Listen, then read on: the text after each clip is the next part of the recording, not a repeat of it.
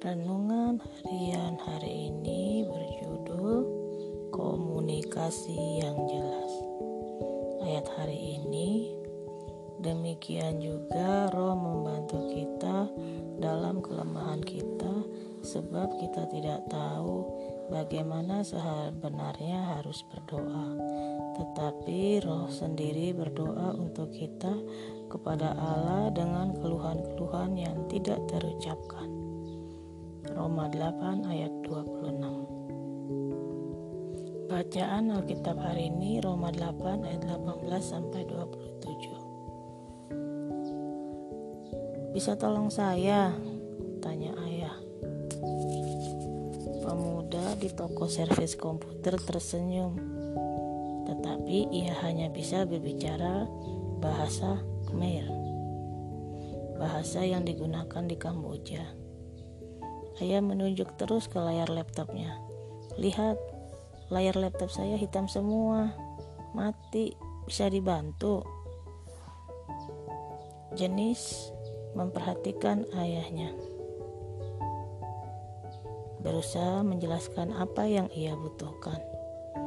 Mereka sedang di Kamboja dalam kunjungan misi, tetapi laptop ayah mendadak rusak. Padahal ayah membutuhkannya untuk presentasi esok hari. Tetapi si penjaga toko tidak memahami bahasa Inggris, sementara ayah tidak mengerti bahasa Khmer. Tunggu, aku punya ide, seru Janis.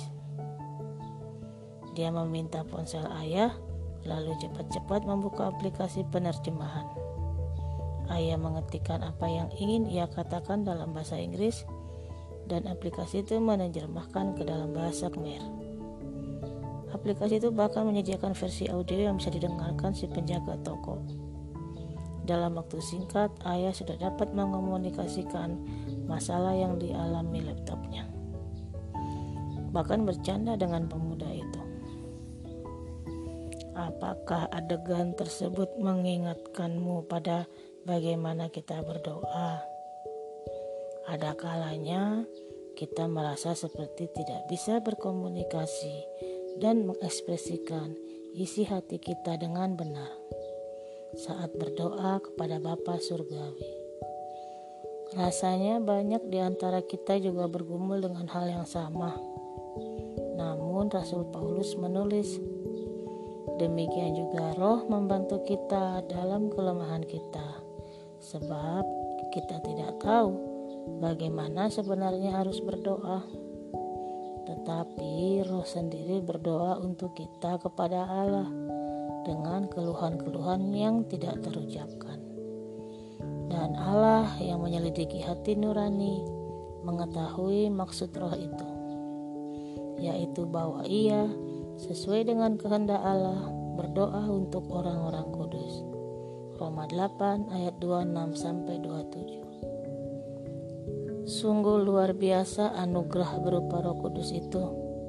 Dia lebih baik daripada aplikasi penerjemahan mana pun, karena dia dengan jelas menyampaikan pikiran-pikiran dan keinginan-keinginan yang sesuai dengan kehendak Allah. Karya Roh Kudus membuat doa kita jadi tepat sasaran.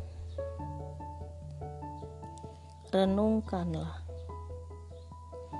Adakah sesuatu yang ingin kamu doakan, tetapi sepertinya kamu tidak menemukan kata-kata yang tepat untuk mengungkapkannya?